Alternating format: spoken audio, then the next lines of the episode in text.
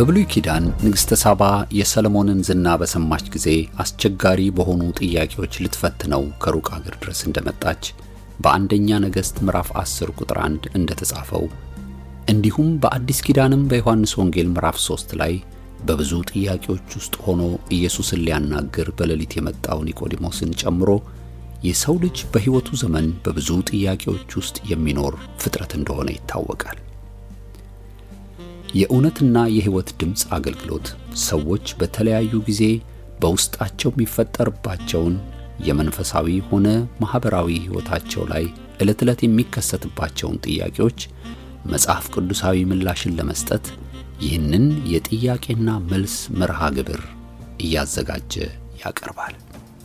ከዚህ ቀጥሎ ከተለያዩ ሰዎች የቀረቡትን ጥያቄዎች መጽሐፍ ቅዱሳዊ ምላሾች የሚሰጡበትን ዝግጅት እንዲከታተሉ እጋብዞታለሁ።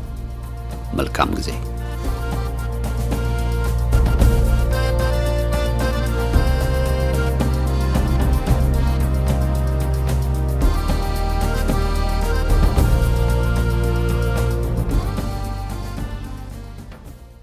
መጀመሪያው ጥያቄ ምሳሌ ሀያ ሁለት ስምንትን በተመለከተ ነው። ኃጢአትን የሚዘራ መከራን ያጭዳል፣ የቁጣውን በትር ይጠፋል። ይህንን ትምህርት ስንማር ከዚህ ጋር አያይዞ ስለ መፍረድ አመንዝራይቷ ሴት ሊፈርዱባት ወደ ጌታ ፊት ይዘዋት እንደመጡ በኋላ ግን ያው መፍረድ ሳይችሉ በራሳቸው ላይ ፈርደው እንደወጡ ተምረን ነበረ እና ከዚህ ጋራ ቂምን በተመለከተ ቂምንም መተው እንዳለብን ተምረን ነበረ እና ይሄንን ትምህርት ስንማር ከኛ አስተዳደግ ጋራ እኛ ባደግንበት ሁኔታ የእግዚአብሔርን ስም እየጠሩ መፍረድና የእሷን ያሳየኝ እግዚአብሔር ይፈርዳል። ይሄ እንደዚህ አይነት አነጋገር ከወላጆች ትልቅ ከተባሉ የምንሰማው ነገር ነው እና ይሄ ያደግንበት ነገር ምንም እስከማይመስለን ድረስ እሱኑ ይዘን ደግሞ አሁን በጌታ ቤትም ጸሎት ላይ እንኳን ሳይቀር እግዚአብሔርን ፍርድ የሚጠብቅ አይነት አጸላል እንጸልያለን እና ከእንደዚህ አይነት ህይወት እንዴት ነው ወጣው?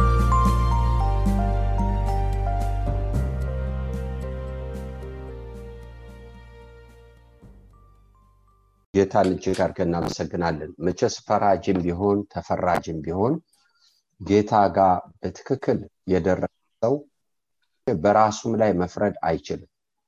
በሁሉ ላይ መፍረድ የሚችል አንድ አለ። ሰው ሲፈርድ የእግዚአብሔርን ወንበር የወሰደ ነው፣ ወዮለት። አትፍረዱ፣ ጊዜው ሳይደርስ በማንም ላይ አትፍረዱ ተብሎ ተጽፏል። ለምን? ፈራጅ በደጅ አለ፣ መንገድ ላይ ነው። ለእያንዳንዳችን እንደ ስራችን ዋጋችን የሚሰጥ መንገድ ላይ ነው። ይመጣል። ወገኖች አንድ ቀን በሱ ዙፋን ፊት እንገለጣለን። ስለዚህ መፍረድ ማለት የእግዚአብሔርን ቦታ መውሰድ ማለት ነው። አንድ ፈራጅ ብቻ አለ፣ በሕያዋን በሙታን ላይ ማንም ይፈርድ። የሚያጸድቅ እግዚአብሔር ነው፣ የሚኮንንስ ማን ነው ይላል መጽሐፍ ቅዱስ። ወዮልን። አንዳንድ ጊዜ ሳናቀው የጌታን ቦታ እንወስዳለን። አትፍረዱ ይላል ጊዜው ሳይደርስ፣ አለበለዚያ ይፈረድባቸው። በሰው ላይ የሚፈርድ ሰው እሱ ይፈረድበታል። ወገኖቼ መቼ በፈረድክበት በሰፈርንበት መስፈሪያ ይሰፈራል። በፈረድንበት እንፈረዳለን። መነቃነቅ አይቻልም። ጌታን ያወቀ ሰው አደለም በሰው ላይ በራሱ ላይ መፍረድ አይችልም። እህቶችና ወንድሞች ምንድን ናቸው እነዚህ? ጌታን አለማወቅ። እግዚአብሔር እኮ ህዝቤ እውቀት ከማጣቱ የተነሳ ጠፍቷል ሲል የራሱን ህዝብ ነው ያለው። አታውቁኝም ያለው የራሱን ህዝብ። ስለዚህ እግዚአብሔርን ለማወቅ ባልወደድን መጠን የምንፈልገውን ለመሆን በመረጥን ቁጥር እግዚአብሔር ለማይረባ ነገር እየለቀቀ ይሰጠናል። ወገኖች ሆይ ሳናቀው የእሱን ቦታ ስለምንወስድ መፍረድ አንችልም። በቀል መበቀል አንችልም። ተበቃይ እሱ ነው። በቀል የኔ ነው ብሏል። ስለዚህ ማንም መበቀል አይችልም። አንዳንድ ሰዎች ሰይጣን ሊበቀለኝ ነው ይላሉ። መቼ ነው እግዚአብሔር ይሆነ? እሱ መበቀል ይችላል። እግዚአብሔር ሆነ። ከየት የመጣ ትምህርት ነው? በቀል የአንድ አምላክ ብቻ የስጋ ለባሽም አይደለም፣ የሰይጣንም አይደለም፣ የእግዚአብሔር ብቻ ነው። እግዚአብሔር ነው ይህን ያለው። በቀል የኔ ነው፣ እኔ ብድራትን እመልሳለሁ ያለው እግዚአብሔር። ፈራጅ በደጅ አለ በማንም ላይ አትፍረዱ ያለው እግዚአብሔር ትክክል ነው ዮሐንስ ወንጌል ምዕራፍ ስምንት ጌታን ለመፈተን እች ሴት በምንዝር ተይዛለች ሙሴ እንደዚች አይነቷን ወግረን ወይም በድንጋይ ደብድበን እንድንገድል አዞናል አንተስ ምን ትላለህ አሉት አጥፊም እንደገና ደግሞ ከሳሽም በጌታ ፊት መፍረድ የለም። ተበደልኩ ጌታ ማለት እንችላለን በበደሉን ላይ መፍረድ ግን አንችልም። ፈራጅ ስለዚህ ነው ሐዋርያው ጳውሎስ በቤተክርስቲያን ላይ ትልቅ ጉዳት አድርሶ ከኃጢአተኞች ዋና ይለው ጻድቃንን አሳሉ ነገር ግን ጌታ በደማስቆ መንገድ ተገናኘው። በደማስቆ የነበረ የጸሎት ሰው ሂድና ጸልይለት። አይኑ አሁን አይም አንተ ገብተ ስትጸልይለት አይቷል። አንተም በራይ አይቷል ብሎ እግዚአብሔር ሲል አና የሚባል ሰው ገብቶ ጸልይለት አይቷል። ሂድ ብሎ መንፈስ ቅዱስ ሊልከው ሲል አልችልም አለ። ለምን? ይሄ ሰው በጣም መጥፎ ነው። እኛን ሊያስረን የመጣ አጥፊ ለእኔ የተመረጠ ዕቃ ነዋል ፈረደ። ሰውየው የሰውን በደል መናገር ይቻላል። መፍረድ ግን አንችልም። ወገኖች አንችልም። መብታችን አይደለም። ስለዚህ ዳኛው የሆነው ጌታ የእኔ ዕቃ ነዋል ስሜን የሚሸከም ዕቃ ስለ ስሜ ብዙ መከራ ይቀበል ዘንድ አለ ይህ ሰው ሂዶ ወንድሜ አለ መፍረድ አይልቻለም እግዚአብሔር ያጸደቀውን የሚከስ የሚኮንን ማለት ፍርድ የእግዚአብሔር መፍረድ ማለት የጌታን ቦታ መውሰድ ማለት እኔ እግዚአብሔር ነኝ ማለት እህቶችና ወንድሞች በደል ነው ኃጢአት አላወቅም ንስሐ ስለዚህ እነኝህን ሰዎች ይችን ሴት ያመጧትን ሴት ከእናንተ ኃጢአት ያልሰራ ሰው የመጀመሪያውን ድንጋይ ይጣልባታል። ሁሉም ሰው ስራቸው ፍጥጥ ብሎ ታያቸው መሮጥ ጀመሩ። ወዴት ነው የሚሄዱት? መስዋዕት ሊያቀርቡ። ከነበደላቸው መኖር አይችሉም። የሃይማኖት ሰዎች ናቸው። ህሊናቸው ያወቀ በደል ካለ ኃጢአት መሆኑ ሲታወቃቸው ማደር አይችሉም። ወገኖቼ መስዋዕት ማቅረብ አለባቸው። የበደል መስዋዕት ያቀርባሉ። የኃጢአት መስዋዕት ያቀርባሉ። አሁን ጌታ ጋር ሲቀርቡ ብርሃን ስለሆነ የናቁት ኃጢአት ሁሉ የሞት ዕዳ እንዳለበት አሳያቸው አስደነገጣቸው ሮጡ እሷ ግን መሄድ አትችልም። ማን ነው ለእሷ መስዋዕት የሚያቀርብ? ስለዚህ እሱ ፊት ለዳኝነት ቁማ ነበር። ስለዚህ ዳኛው ጌታ እንዲህ አለ ፈራጁ በሙታንም በሕያዋንም ላይ የሚፈርደው እሱ ነው። በሰው ህሊና ላይ የሚፈርደው እሱ ነው። የተሰወረውን የሚገልጠው እሱ ነው። በተገለጠ በተሰወረ ላይ የሚፈርድ እሱ ነው። ማንም የለም ማንም የለም። ስለዚህ ነው መጽሐፍ እርስ በርሳችን አንፈራረድ የሚለው። ድኗን ሰው የእሷን ነገር አሳየኝ የሚል ሰው በትክክል ጌታን ያውቀዋል? ወንጌል ገብቶታል? no no። የፈለገው ሰው በየትኛውም ደረጃ ጌታን ካላወቅ ነው የትኛውም ሰው እንሆን አላወቅ ነው ይሄ የክርስቶስ ህይወት አይደለም። ይህ አዲስ ኪዳን አይደለም። ይሄ ወንጌል አይደለም። እግዚአብሔርን እጅግ አድርገን እናመሰግናለን። ስለዚህ ወገኖች ወይ ከሳሾች ይሸታሉ የሉ። የፈረደብሽ የለም። የለም። እኔም አልፈርድብሽ ደግመሽ ግን ኃጢአት አትስር አሁን እሷ የምትችለው አንድ ነገር ብቻ በኃጢአተኛ ላይ አትፈርድ በኃጢአት ላይ ግን ትፈርዳለች። ምን ማለት ነው? በኃጢአት ላይ መፍረድ የማይችል ሰው ጽድቅ የለው ዝም ብሎ ልቅ ሰው ነው ማለት ነው። ይሄ ኃጢአት ነው ይሄ ጽድቅ ነው ማለት የማይችል ሰው ጽድቅ የለው እንዲህ አይነት ሰዎች አሉ። ለሁሉም የተመቹ ሰዎች አሉ። እነዚህ ጽድቅ የላቸው። በኃጢአት ላይ መፍረድ አለብን ስርቆት ኃጢአት ነው ማለት አለብን ውሸት ኃጢአት ነው ማለት አለብን በሰው ላይ መፍረድ ኃጢአት ነው ማለት አለብን። በቀላ ኃጢአት ነው ስንል በኃጢአቱ ላይ ፈርደናል። በኃጢአተኛ ላይ ግን አልፈረድም ፈራጅ ጌታ ስለሆነ። እሺ የሚቀጥለው ጥያቄ ሐዋርያት ስራ ላይ ባለው ነው። እሱም ስለ ጳውሎስ እና ሲላስ እስር ቤት በጸሎት እና በመዝሙር በጌታ ፊት በነበሩ ጊዜ እስራቸው እንደተፈታ የእነሱ ብቻ ሳይሆን የእስረኞቹ መስር እንኳን ሳይቀር እንደተፈታ ተምረን ነበረ። ግን ይህንን አጋጣሚ ተጠቅመው ከእስር ቤት አላመለጡም። እነሱም አላመለጡም እስረኞቹም አላመለጡም እና ወንጌል በእግዚአብሔር እንድንታመን ያደርገናል። ይሄ ሀሳብ ተምረን ነበረ እና ጥቅማቸውን አይደለም ያዩት ተፈተናል እና ብለው አላመለጡም። እንደውም ከዛ በኋላ የወንጌል ስራ ተሰራ በዛ ያሉት እስከሚያምኑ ድረስ እና ከዚህ ጋር ደግሞ ምን ተምረን ነበረ? ወንጌል በፑልፒት ብቻ እንደማይሰበክ በመስቀል ላይም እንደሆነ ይህን ደግሞ ጌታም እንዳሳየን ተምረናል። እና አሁን ግን ወንጌል ብዙ ከጥቅም ጋር የተያያዘ በወንጌል እንደውም ራስን መጥቀም እንጂ አልፎ የመሄድ ነገር ሌላውን የማሰብ ነገር እየጠፋ ነው ያለው። እና አንድ ሀሳብ ተገልጾ ነበር። እሱ ምንድን ነው ከዚህ ጋር የምንፈራው መከራውን ሳይሆን ለመከራው አለመብቃታችን ነው የሚል ሀሳብ ተገልጦ ነበር። እና እሱንም በደንብ ግልጽ ብታደረግልን የወንጌልን ትኩረት በዚህ ዘመን የቀየረው ምንድን ነው ወንጌልን ለራስ ጥቅም ለግል ነገር ያደረገው ሐዋርያቶች እንደዚህ አይደለም። ወንጌልን ያስተማሩን እና ታውራታል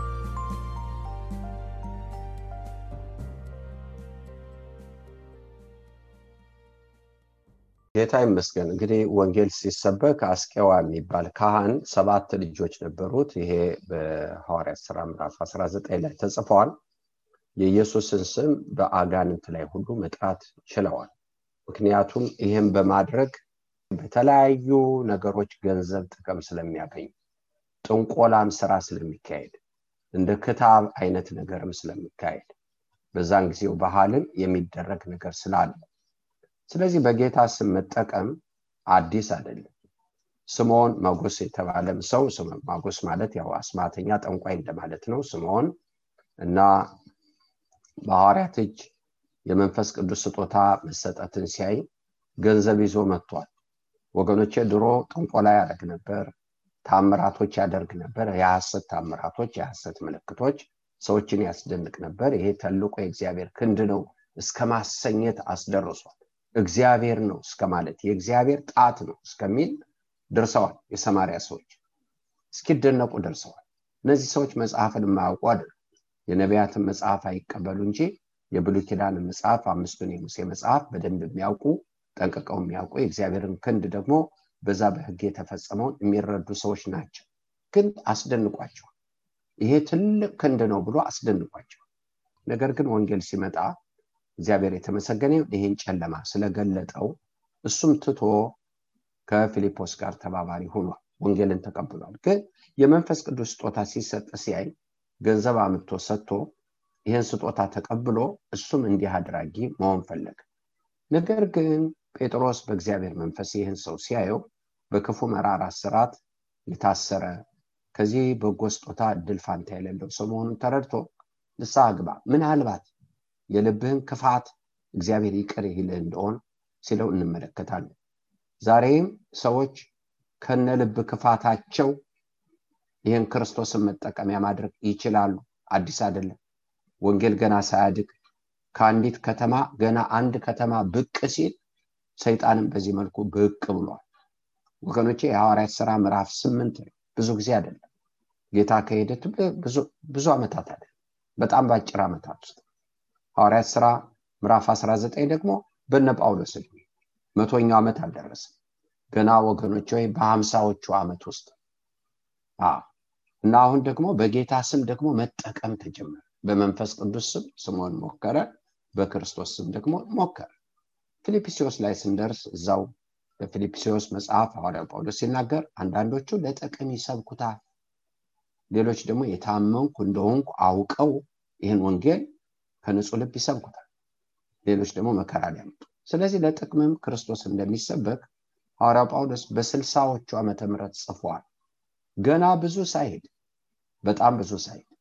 ስለዚህ ወንጌል አንዳንድ ጊዜ ስልጣን ይሆናል በስልጣን ወንበር ውስጥ ያስቀምጣል ሀብታም ያደርጋል ዝነኛ ያደርጋል እንደዚህ ያደርጋል። የጌታ ፍርሃት ከልል ወገኖች ወንጌል ህይወታችን ካልሆነ ወንጌል ሃይማኖታቸው የሚሆን ሰዎች አሉ እምነት ማለት ነው ሃይማኖት።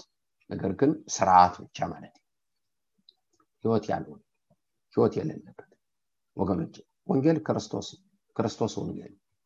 ስለዚህ ወንጌል ብለን የምንጠራው እምነት ብለን የምንጠራው ጌታን ካላስመሰለን ሃይማኖቱ አለን ስርዓቱ አለን እውነት ግን የለን እውነት በእኛ ዘንድ የለች። እና እግዚአብሔር ይባርክሽ። ሐዋርያት ስራ 16 ትልቅ ነገር ነው የሆነው ምክንያቱም እነኚህ ሰዎች እንደ ስርዓቱ ይመስላል። በሌሊት ጸሎት ይጸለያል በአይሁድ እምነት በሌሊት እግዚአብሔር ዝማሬ ይሰጣል። እና አፍላ እንቅልፍ እግዚአብሔርን መውደዳቸውን ለመግለጽ ከአፍላ እንስተው ጌታን በዜማ ያመሰግናሉ። ይሄ ስርዓቱ እግዚአብሔር እንፈራለሁ የሚል ሰው በብሉ ኪዳን ይህን ያደርጋል። መንፈስ ቅዱስም አንዳንድ ጊዜ ቅዱሳንን ሊያነቃቸው ይችላል። ተነሽ ተነስ ብሎ ሊያነቃቸው ይችላል። አንዳንዶቹ እንቅልፍ መርጠው ሊተኙ ይችላሉ ነገር ግን ትልቅ ነገር ይቀርባቸዋል። ምናልባት ያ ጸሎት ነፍስ አድን ሊሆን ይችላል። ወገኖች ወይ እና በዜማ በሌሊት እግዚአብሔር ዜማ ይሰጣል። ይሄ እንደ ቃሉ እነኚህ ሰዎች እንዲህ ተደብድበናል ተገርፈናል ብለው እግዚአብሔርን ከማምለክ አልጎደሉ። በዛው ሲያመልኩ ወገኖቼ የእግዚአብሔር መንፈስ በኃይል የመጣ ይመስላል። በዝማሪያቸው በአምልኳቸው ደግሞ የእግዚአብሔርን ድንቅ ስራ ነው የሚናገሩት። እግዚአብሔርን ነው የሚናገሩት። እና እስረኞቹም ይሰሟቸው ነበር ይላል እንግዲህ ምናልባት ብዙዎቹ ሞት የሚጠብቃቸው እስረኞች ናቸው። ብርሃን ነው እግዚአብሔር ያበራላቸው ተአምርን የመጣላቸው። በዛ ሁኔታ እያንዳንዱ ድሉ በሚያመርበት በሚያለቅስበት በመጨረሻ የጨለማ ሰዓታቸው ላይ እግዚአብሔርን የመጣ በጌታ አጠገብ እንደተሰቀለው ሰው በዛች የመጨረሻ ሰዓት የንስሐ እድል እንዳገኘው ሰው በእነሱም የመጨረሻ ሰዓት ትልቅ እድል የመጣላቸው እህቶችና ወንድሞች ስለዚህ መዳናችን በምድር ያለ ስርዓትን ለመፈጸም ካላበቃን ድነናል ወይ? በምድር ያለውን ስርዓት ለመፈጸም የማያበቃ መዳን ለሰው ስርዓት አመፀኛ የሚያደርግ መዳን ካለ ይህ እንዴት ብሎ መዳን ይሆናል? ወገኖች ወይ black market የሚያሰራ ኮንትሮባንድ የሚያሰራ በዚህ በዛ በዚህ የሚያስኬድ ወገኖች ወይ ጥቁር መንገድ የሚያስኬድ መዳን ምን አይነት መዳን ጽድቅ የለንም ስለዚህ እነኚህ ሰዎች በእግዚአብሔር ፍርድ ፍርድ ከእግዚአብሔር ማን የፈረደባቸው? እግዚአብሔር። ከእግዚአብሔር ፍርድ ስር ናቸው። አሁን ምረት የሚያገኙት ጥለው ይሄዷል ያ የሰው ምረት ግን የእግዚአብሔር ምረት መጠበቅ አለባቸው። ጌታ መጥቶላቸው አስደናቂ ነገር ሆኗል። ይሄ የሆነላቸው ነገር ትልቅ ነገር እንዳረገ የምናውቀው መሰረቱ ተናውጧል። ምክንያቱም ቸኑ ከመሬት ጋር ከጭቃል ጋር የተያዘ። አሁን የለም ሰንሰለታቸው የለም እስር ቤቱ መሰረቱ ተናውጦ ጉድጓድ ከነበረ ፈርሶ አስደናቂው ነገር በዛ የደማ የሞተ ሰው የለም አሁን ነፃ ናቸው። ቅጥር በሌለው እስር ቤት ውስጥ ናቸው። ሰንሰለት በሌለበት እስር ቤት ውስጥ ናቸው። መሄድ ይችላል። ነገር ግን እግዚአብሔርን ያየ ሰው ወዴት ሄደ? እግዚአብሔር በዚህ ሁኔታ የተገናኘው ሰው ወዴት ሄደ? የትም ሊሄድ አይችልም እግዚአብሔርን ከሚያጸድቅ በስተቀር በጌታ አጠገብ የተሰቀለው ሰው ያለው እንደዛ ወገኖች ጌታ አጠገብ የተሰቀለው ሰው ፍታኝና ልውረድ አላለን የዳነው ማለት አንደኛው ብሏል። አንደኛው በእኔና አንተ ላይ የተደረገው ቅን ፍርድ አለ። ይገባኛል። ግን የጌታ ምረት ለምን? ከሞት በኋላ ያለው ለምን? ከኔ ጋር በገነት በዚህ ትሆናለህ ወገኖች ከዚህ በቃ ጌታ ሆይ ብሎ ድጋሚ ጸሎት አልጸለይም። ለአሁኑ አላለ እዛው መስቀል ላይ ነው የጨረሰው። እና እግዚአብሔርን እጅግ አድርገን እናመሰግናለን። ጌታ የደረሰለት ሰው ወገኖች ሆይ የምድርን ስርዓት አይጥስም። ጸጋም የተሰጠ እነዚህ ታማኝ ነው። እግዚአብሔር የሚያገኛቸው በዚህ ሁኔታ አዎ አይተዋቸው። ከሁሉ በላይ የሆነውን አግኝተዋል። ጌታ ይባርክሽ። የሚቀጥለው ጥያቄ ደግሞ ስለ ወንጌል አደራ ስለ ማድረስ የወንጌልን አደራ የተማርነው ትምህርት ነው እዚህ ሐዋርያት ስራ ላይ። የወንጌል የማድረስ ኃላፊነት ለሁላችንም አለን። ጳውሎስም የተሰጠኝን አደራ ግዴታዬ ነው የሚለዋል እና ከዛ ያለፈ የጠለቀ መረዳት ነው ያለው የራሱ ወገኖች መዳን ስላለባቸው ሲናገር እና ወንጌልን እኛ አንዳንዴ በዚህ መረዳት ላይሆን ይችላል ይዘን የምንሄደው ስለተባልን መናገር አለብን ስላልን ነው? ወይስ የሰው ህይወት ግድ ብሎን ነው? የመጥፋታቸው ነገር ግድ ብሎን ነው ወንጌልን ማድረስ ያለብን? ከዚህ ሀሳብ ጋር ተያይዞ ደግሞ ምን ብለን ነው የምናመጣቸው? የምን መድኃኒት ነው ጌታ የምንላቸው? ለህይወት ስኬት ለኑሮ ነው? ለፈውስ ነው? ወይስ የህይወት አዳኝ የመጀመሪያውን መልእክት ነው ይዘን ወደ ሰዎች የምንሄደው እና ይሄ በሚድኑት ሰዎች ላይ የሚያመጣው ነገር አለ። እና መልእክታችን እንዴት ነው መሆን ያለበት? ለምሳሌ አሁን አንድ ሰው ቢታመም ከበሽታ ይፈውሳል የሚለውን ብቻ ነው መንገር ያለብን ወይስ ከዛም አልፈን ስለ ጌታ የምንገር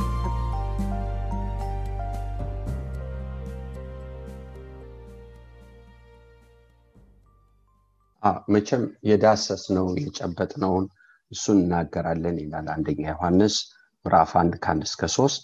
ሰዎች የዳሰሱት ስለ ኢየሱስ እዚህ ድረስ ብቻ ከሆነ ለምሳሌ ጌታ በምድር ይመላለስ በነበረበት ጊዜ በተለያየ መንገድ ሰዎች ሰዎችን ወደ ጌታ ምተዋል ለምሳሌ እንድሪያስ የተባለ የስምዖን ወንድም የመጥምቅ ዮሐንስ ደቀ መዝሙር ነበር። የዓለምን ህዝብ ኃጢአት የሚያስወግድ የእግዚአብሔር በግ ወይም የእግዚአብሔር በግ ሲል ዮሐንስ ወደ ኢየሱስ ሲያመለክታቸው ወደ ጌታ መጡ መምህር የት ነው የምትኖር? ብለው ሲጠይቁት ኑና ይዋላቸው ከእሱ ጋር ዋሉ ተመልሰው ሄዱ። ሲሄዱ እንድሪያስ ለስምዖን ለወንድሙ መሲሁን አግኝተናል አለ። ያለው እንደዚህ የሚመጣውን ታዳጊ አግኝተናል አለ። ያየው የበራለት ይሄ ነው። ፊልጶስ ለናትናኤል ያለው እንደዛ ሙሴ በህግ በመዝሙር በጽሁፎች የተነገረውን የናዝሬቱን የዮሴፍን ልጅ ኢየሱስን አገኘን በየት በኩል ነው ያየው? በመጽሐፍ በኩል። በዚህ በዚህ የተጻፈው ቃሉ ስጋው ነው። ቤተሰብ ኑሮት። እዚህ የምናውቀው ከተማ የምናውቀው ሰው ዮሴፍ የሚባል የእሱን ልጅ አገኘን ብሎ ነው የጠራው። የዳሰሰው ያየው ይሄ የተመለከተው ይሄ። ስለዚህ ሰዎች ከዳሰሱት ውጭ መናገር አይችሉም። አንድ ሰው ኢየሱስን ምን ያህል እንደሚያውቀው የሚታወቀው በሚናገረው ምንድን ነው የሚያሳይ የምንሰጠው ያለ እኛም የምናውቀው ከዚህ ውጭ አይደለም። ነገር ግን ጌታን የህይወት ብርሃን ሆኖ የሰማሪያ ሴት እንመልከት። ምናልባት የኑሮዋን ጥያቄ ቢፈታ በኑሮ ብስቅልና ላሉ ሰዎች no no no መፍትሄ አለ። ልክኛ በቸገረን በሽታም ሆን ጤናም ይሁን የተለያየ ነገር መፍትሄ ባገኘንበት እንዲህ አይነት መድኃኒት ጥሩ ነው እንዲህ ብታደርጉ እንደዛ ብታደርጉ ብለን እንደምን ይህን መድኃኒት እንደምንሰብክ ወገኖች እሷ ለኑሮዋ የኑሮዋን ቁልፍ ቢፈታ ሄዳ የምትናገረው ለሰዎች ያን የኑሮ ስብስብ ችግር ካለባቸው ለእኔ የሰራለ ብላ ትናገራለች። ነገር ግን ያ የሚጠበቅ የልብን የሚናገረው ትጠብቀው የነበረውን ስታገኝ ሄዳ የነገረቻቸው እሱን ፈውስ አላለችም። የኑሮው ስብስብ ታሪክ ይፈታል አላለችም። ነገር ግን የልቤን የነገረኝ የልቤን ቋጠሮ የፈታው እሱን ኑ ላሳያቸው እሱ መሲሁ ምክንያቱም ሂደው ያረጋግጡ። ሂደው ሲደርሱበት እነሱ ይበሉ። እሷ የራሷን ድርሻ ትወጣለች። ስለዚህ ከዳሰስ ነው ውጭ መናገር አይችል ብዙ ሰዎች ወደ ጌታ ምተዋል በጌታ ምድር ላይ በነበረበት ጊዜ ብዙዎች መጡ ሲል በነጋሪ በነጋሪ የመጡት። እያንዳንዱ ሰው የሚናገረው አጋንንት ሲያወጣ ዝና ወጣ። ምን አሉት? አጋንንት ያወጣል። ሲፈወስ ደግሞ በሽተኞችን አምጥተዋል የሚያውቁት ያን ያህል ምግብ ሲያበላ ደግሞ ሰዎች አምጥተዋል። ምግብ የሚያበላለ ብለው አምጥተዋል። የሚያውቁት ያን ያህል።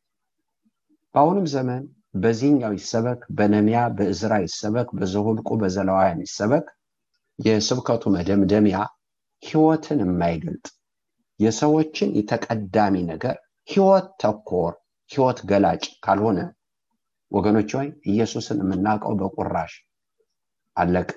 ሰዎችን ወደዛ ማድረስ አንችልም ሰው ከተገለጠለት ውጭ መሄድ አይችልም። መሄድ አይችልም። ምንም ማድረግ አይቻልም። ለምሳሌ ይሄ እቺ ሴት የሰማሪያቷን ሴት ስላነሳው በእሷ ልጨርስ። መጀመሪያ ህይወት ሲበራላት ኃጢአተኛ ሁና ነው ራሷን ያገኘችው። ይህን ኃጢአተኛ ሁና ራሷን ስታገኝ በኃጢአት ላይ ስትፈርድ አልደበቀችም። ለሰዎችም የተናገረችው ያን በኃጢአቷ ላይ ፈረደች። አንድ የገማ የተበላሸ በእግዚአብሔር ፊት ማቆም ህይወት አገኘችው በሽታዋን አገኘችው። ወገኖቼ በካንሰር የሚታመሙ ሰዎች በጢ የሚታመሙ ሰዎች አንድ የሆነ ተአምር እግዚአብሔር ቢያደርግ ስብስብ አድርጎ ያንን ካንሰሩ ሴሉን ከሰውነታቸው ሁሉ ጉትት አድርጎ ይኸውልሽ ይሄ ነው ችግርሽ ብሎ በእጃቸው ቢሰጥ ምን ያህል ደስታ ነው! ምን ያህል ድንቅ ነበር! ወገኖቼ ጠላታቸውን ገዳያቸውን ሞትን እጃቸው ላይ እንደጨበጡት ማለት ነው ስለዚህ ጌታ ስብስብ አድርጎ ነገራት አሳያት ያን ኃጢአት። ሂዳ ያለችው እንደዛ ነው። ኃጢአቴን ያሳየኝ ትልቁን ሸክም ብርሃን እንዳታይ የከለከላትን የተናገረችው። ደግሞም ያለ ተስፋ አላካት። ትጠብቀው ነበረ እሱ ቁልፍ ነው ለሰዎች የተናገረችው። ስለዚህ ወገኖች ብርሃን የበራለበት ሰው ራሱን ሁለቱ ነው ያያል። እውር ነበርኩ አሁን ያያል። ለሰዎችም የሚናገረው በሌላ በኩል ደግሞ ይሄ ብርሃን የበራለት ሰው ይሄን ብርሃን አለመናገር ኃጢአት እንደሆነ በራሱ ላይ ይፈርዳል። ባለማድረጉ ላይ ይፈርዳል። ይህን አለማድረግ ኃጢአት ይሆንበታል። የሰው ቤት ሲቃጠል እያየ ሰዎች ይህንን ባያውቁ እኛ ከውጭ ነን ብናቅ ይህን አለመናገር በደል ኃጢአት ይሄ የበራለት ሰው ግዴታ ዛሬ ግድ የሚል ነገር የለንም ግድ ልኮ ሊለን ይገባል። አዎ እናንተ ጋር ያለ መድኃኒት ለሰዎች መፍትሄ የሚሆን ነገር በእጃችሁ እያለ ይህ የማይሰቀጥጠን ከሆነ መድኃኒት እንደሆነ አልተረዳንም ማለት ነው። በውኑ ይሄ ሲበራልን አናርፍ ሲኦል በርቶልናል። ወገኖች ገነትስ በርቶልናል። መንግስተ ሰማያት ማለት ፍርድ እንዳለ ገብቶናል። ይሄ ቢበራ እንዴት ፋታ እንሰጣለን? እንዴት ፋታ እንሰጣለን። ለሰው ሁሉ ፋታ መስጠት አንችል እንለምናለን። ባካችሁ እንላለን። ባካችሁ እንላለን። ጌታ ይባርክሽ። የመጨረሻ ጥያቄ አሁንም ሐዋርያት ስራ ላይ ያለ ነው። እንድታብራራው ስለፈለግኩ ይህን ጥያቄ የማነሳው እና ሊያጠጡ ስለሚችሉ ባላደራዎች ሀሳቡ እንደዚህ በሚል ነበር የተማር ነው። እና እናቶች ያልሆኑ የጎረቤት እናቶች ግን እናት ያልሆኑ እና ይሄ ሀሳብ በቤተ ክርስቲያን ውስጥ እንዳለ ይህንን በተመለከተ በደንብ የተብራራ ነገር ሰጠን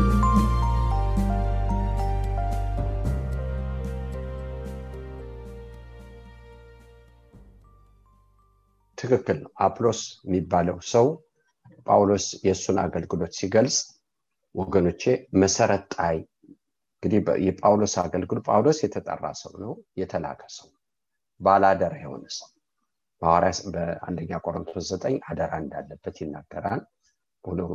ሮሜ ገላትያ መጽሐፍ ምዕራፍ አንድ ላይ ደግሞ ወገኖቼ ይሄ ወንጌል ከሰው ያልሆነ ከጌታ ወንጌል እንደተቀበለ ይናገራል።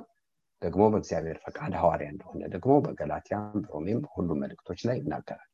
መልእክተኛ እግዚአብሔር ነው ለጠራውት ስራ የለየው ሐዋርያ ስራ ምዕራፍ 13 ይህን ታሪክ እንመለከታለን። አፕሎስ ደግሞ ጥሩ ተናጋሪ ሰው ነው። የመጥምቁ ዮሐንስን መንገድ የተማረ ሰው ነው። በዛ መንገድ ወገኖቼ ስለሚመጣው መሲህ ዮሐንስ በነገረው መንገድ የሚሰብክ ሰው ነው። ግን ጵርስቅላና አቂላ የተባሉ ሰዎች ይህንን ሲያውቁ ስለ ጌታ መንገድ ገልጠውለት ጌታን ተቀብለዋል። ከዛ በኋላ ይሄ የሆነው ኤፌሶን ነው ወይም ቱርክ እና ትንሹ ኤሻ ከዛ በኋላ ግን ወደ ቆሮንቶስ ወደ መሄድ ስለፈለገ ደብዳቤ ጽፈውለት ወደ ቆሮንቶስ መጣ። በቆሮንቶስ ቤተክርስቲያን የመጽሐፍ አዋቂ ስለሆነ ይጠቅማቸው ነበር። ስለዚህ ዝነኛ ከመሆኑ የተነሳ የዚህ ሰው አገልግሎት ከፍ ብሎ ደረጃውን ከኢየሱስ ጋር ከጳውሎስ ጋር ከጴጥሮስ ጋር ተስተካክሏል። ይሄ በሰው መስፈሪያ ማለት ነው። ሰዎች ከዛ ጋር አስተካክለዋል እና የቆሮንቶስ ቤተክርስቲያን አራት ቦታ እንደተከፈለች ይሄ ቃል ያስተምረናል። አንዳንድ ሰዎች የጳውሎስ ነን ብለዋል አንዳንዶቹ የጴጥሮስ ነን ብለዋል አንዳንዶቹ የኢየሱስ ነን አንዳንዶቹ የአፕሎስ ነን ብለዋል። ነገር ግን ማንም ምንም አይደለም። ክርስቶስ ብቻ የተሰቀለላችሁ ጴጥሮስም እኔም ያም ምንም አይደለም። በእኛ እጅ ድናቸዋል መልካም ነው። ነገር ግን ደግሞ ወደ ቆሮንቶስ ቤተክርስቲያን ታሪክ ሲያመጣው ጳውሎስ እኔ መሰረትን ጥያለሁ ይላል አንደኛ ቆሮንቶስ ምዕራፍ ሶስት እንደሚናገር እንደ ጥሩ አናጺ መሰረትን ጣልኩ እንዳለ እኔ ተከልኩ ተካይ ነው መሰረት ጣይ ጳውሎስ። ነገር ግን አፕሎስ አጠጣ አለ። የሚያሳድገው ግን እግዚአብሔር የተከለም ቢሆን የሚያጠጣም ቢሆን ምንም አይደሉም። ይሄ ምንም አይደለም። ከእግዚአብሔር ለስራቸው ብድራት የሚቀበሉ ናቸው። ዋናው ግን እግዚአብሔር እና እኛ አልሞትንም ብሎ ሲናገር እንመለከታለን። ስለዚህ ወገኖቼ አንዳንድ ጊዜ ጥሩ ነው። እግዚአብሔር አባቶቼ የሰሩትን ደንበር አታፍርስ ይላል መጽሐፍ ቅዱስ። ነገር ግን እኔ የተሻልኩ ለመሆን ሌላው የደከመበትን አፍርሶ ሌላ ማድረግ ግን ደግሞ ወንጀል በደል በጣም በደል። ወንጌል ስራ ወገኖቼ በመቀባበል የሚሰራ በአንዱ መሰረት ላይ የሚያድግ አዎ ከተመሰረተው መሰረት በስተቀር ከተመሰረተው መሰረት በስተቀር ማንም ሌላ መሰረት ሊጥል አይፈቀድለትም ብሎ ይናገራል። ወንጌላችን የጳውሎስ ወንጌል ከሆነ መሰረቱ አፕሎስ መቀጠል ያለበት በዛ ላይ በዛ ላይ ነው ማጽናት ማጠንከር መገንባት ያለበት። ነገር ግን ከዛ ፈቀቅ ብሎ ራሱን አፕሎስ ራሱን ቢያስቀምጥ ሌላ ወንጌል ይሄ ሌላ ወንጌል ከመሰረቱ ወጣን ማለት ነው። እኔና እናንተ ከጳውሎስ ዘመን ሩቅ ነን። ነገር ግን አሁን ያለነው በዛ መሰረት ላይ በዛ እምነት ላይ ጳውሎስ በተናገረው ኢየሱስ እሱ በሰጠን ቃል በቃሉ ባል የሚገኝ እምነት በዛ ጸጋ በዛ ላይ ነው ያለን። ስለዚህ የተለየ ጸጋ የተለየ መንፈስ የለን ጳውሎስም ጴጥሮስም ከሰበኩን በሐዋርያት ትምህርት ውስጥ ነው ያለን። ጌታን እጅግ አድርገን እናመሰግናለን። እና ነገር ግን አንዳንድ ጊዜ የራስን ያልሆነ ሰው የደከመበት ሰው የደከመበት ሰው የለፋበትን ወስዶ ላጠጣ ማለት። ለምሳሌ እንደተናገርሽው የጎረቤት ጥሩ እናቶች ሊኖሩን ይችላሉ። ጥሩ ጥሩ የሰፈር ሰዎች የሚወዱን ሊኖሩ ይችላሉ። እናቶቻችንን አይተኩ። ልጄ ያለን ሁሉ አባታችንና እናታቻችንን ሊተኩ አይችሉ ስለዚህ የቆሮንቶስ ቤተክርስቲያን ጳውሎስን የሚተካ የላትም። በወንጌል እኔ ወልጃችኋለሁ ብዙ ሞግዚት እንኳን ቢኖራችሁ ወላጅን ነኝ ብሏቸዋል። እሱ ነው ባላክሊሉ እሱ ነው ወንጌልን የሰጣቸው። እና እግዚአብሔር እናመሰግናለን። በቅንነት በሰው ስራ ላይ ሰው በሰራው ስራ ለማነጽ ለመገንባት በቅንነት መሄድ እንችላል ነገር ግን በሰው ድካም ውስጥ መግባት ግን ኃጢአት ይሄ ጌታ ከሆነ የሚገለገለው በዚህ መንገድ ተኪዶ ጌታ ይገለገላል።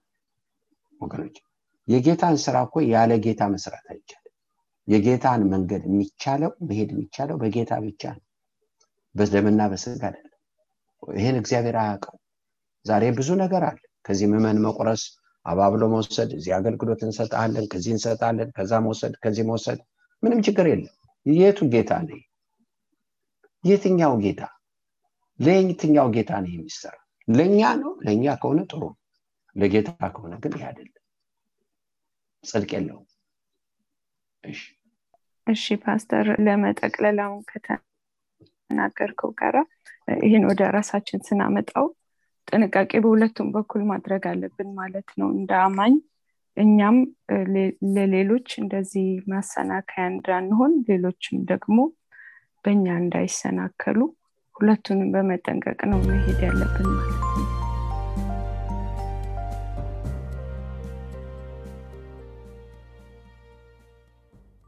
አዎ በጣም መጠንቀቅ አለብን። እንግዲህ የእግዚአብሔር ዋና ነገር አለ። እግዚአብሔር ተቀዳሚ የሚያደርጋቸው ነገሮች አሉ። የመጀመሪያው ነገር መቀደሳችን ነው። እግዚአብሔርን እጅግ አድርገን እናመሰግናለን። በሌላ አንጻር ደግሞ በአካል ውስጥ የመጀመሪያው የእግዚአብሔር የመጀመሪያ ጥያቄ ወገኖች ወይ ክብሩን ተቀዳሚ ነገር ክብር። የእግዚአብሔር ተቀዳሚ ነገር አካል የእግዚአብሔር ተቀዳሚ ነገር ማደሪያ የእግዚአብሔር ተቀዳሚ ነገር ደግሞ ወገኖች የመንፈስ አንድነት ስለዚህ የመጀመሪያው ነገር ከክብሩ ቀጥሎ እግዚአብሔር የሚፈልገው አካል አካልን ቆርሰን እግዚአብሔር ተቀዳሚ ያደረገውን ነገር አበላሽ የእሱ ቅድሚያ አካል እግዚአብሔር የሚፈልገው አካል የሚያድርበት አካል ራስ የሚሆንበት አካል ራሱን የሚገልጥበት አካል። ማደሪያ ነው የሚፈልገው። በእኛ ውስጥ ማደር ነው የሚፈልገው። ለእግዚአብሔር ማደሪያ ቤት ለመሆን አብራችሁ ተሰሩ ብሎ ነው መጽሐፍ ቅዱስ የሚናገረው። ስለዚህ ከሁሉ በፊት ይላል ጳውሎስ የመንፈስን አንድነት ለመጠበቅ ትጉ ይላል። መለያየትን የሚያመጣ ሰው ፈርዶ በራሱ ላይ ጥፋት እንደሚያመጣ ይወቅ። መለየትን የሚወድ ወገኖች ሆይ ምኞቱን ይከተላል መልካሙን ጥበብ ይቃወማል ብሎ መጽሐፍ ቅዱስ ይናገራል። መንፈስ ቅዱስ አይለያይም። መንፈስ ቅዱስ ከነገድና ከቋንቋ ሰዎችን አንድ ያደርጋል። መንፈስ ቅዱስ የሰዎችን ፍላጎት ተከትሎ ሰዎች እንዲሄዱ አይፈቅድም። የጌታን ፈቃድ ጌታ ፈቃድ ደግሞ እኛ አንድ እንደሆን እነሱም አንድ የሆኑ ዘንድ ጸልያለሁ አለ ጌታ። ይህን ያለው በዮሐንስ ወንጌል ምዕራፍ 17 ላይ። እግዚአብሔርን እጅግ አድርገን እናመሰግናለን። ክብር ለጌታ ይሁን። እግዚአብሔር ባስተማረን ወደኋላ እንምጣ። በተለይ መፍረድ በአሁኑ ዘመን በአማኝ በሰዎች ላይ መጸለይ ወገኖቼ በሰዎች ላይ መጸለይ እና እነዚህ ሁሉ ያልተለመዱ መጽሐፍ ቅዱስ የማያውቃቸው የልብ ፍላጎታችንን ተከትሎ የምናደርጋቸው መንፈሳዊ ያደረግናቸው ነገሮች አሉ። እፈራለሁ። እየከረሩ እየከረሩ እነዚህ ነገሮች ሲሄዱ እግዚአብሔር እየተለየው መንፈስ ቅዱስ እየተለየው በሌላ መንፈስ እየተተካ እየተተካ እንዳንሄድ በጣም ያስፈራል። እና በቅርብ ቀን አንድ አስተማሪ የተናገረው ልናገር አንድ ቦታ ላገለግሎት ሄድኩ። ከዛ አገልግሎት ካገለግልኩ በኋላ የሰጡኝ አርስት ነበር ጨረስኩ። ባለጸጋ ሰዎች ናቸው እና ከቤተ ክርስቲያን ለየት ብለው ራሳቸውን አሰባስበው የሚያመልኩ ናቸው።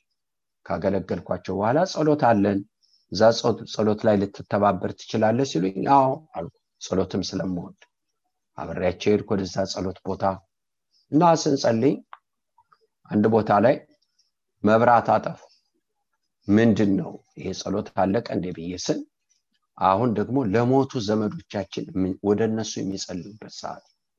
ወደ ሞቱ ለሞቱ በህይወት ለሌሉ ወደ ሌሉ ዘመዶቻቸው ወደ እነሱ ነው የሚጸልዩት። በጣም ደነገጥኩ። እንዴት እንደዚህ ይደረጋል? የለም እኮ ብለን ምን አለበት በመልካም ብናስባቸው። እኛ ጋር የነበሩ ሰዎች ናቸው መልካም ሰዎች ናቸው ዘመዶቻችን ናቸው። በመልካም ብናስባቸው እኮ ምን አለበት ያው ናቸው ተብሏል።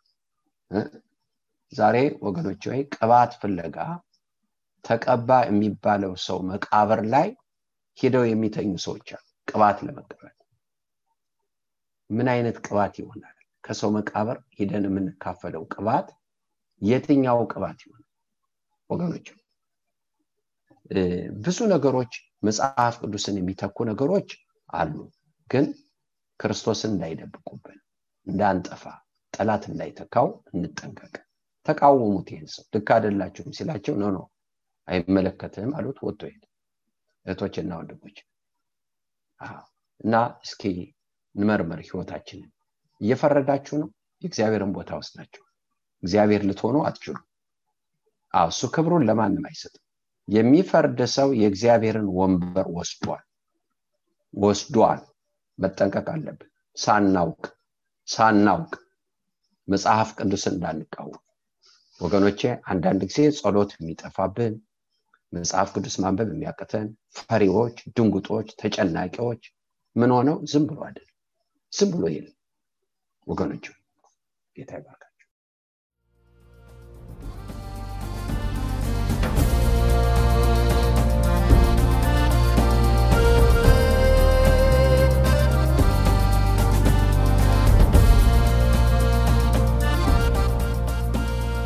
እስካሁን ባደመጧቸው ጥያቄና መልሶች እንደተባረኩ ተስፋ እናደርጋለን። ምናልባት የእርሶ ጥያቄ ሊሆን የሚችለውን ከነምላሹ አግኝተው ይሆን? አዎ፣ የጥያቄ ትንሽና ትልቅ የለውም። በውስጦ ጥያቄ የሆነቦትን ነገር ይዘው አይቀመጡ። መጽሐፍ ቅዱስን ሲያነቡ የማይገባውት ነገር ይኖር ይሆን? በሐዋርያት ሥራ ምዕራፍ 8 ላይ ኢትዮጵያዊው ጃንደረባ ያነብ ነበር እንጂ የሚያነበው አይገባውም ነበር።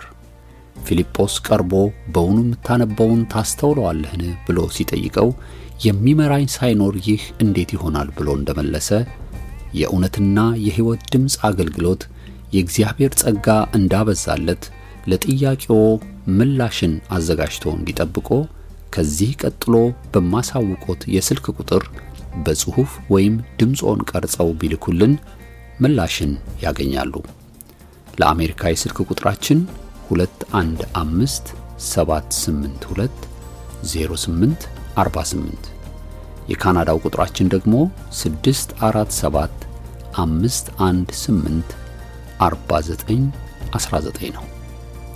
የእውነትና የሕይወት ድምፅ አገልግሎት የእግዚአብሔር ጸጋ ለሁላችን ይብዛ። አሜን።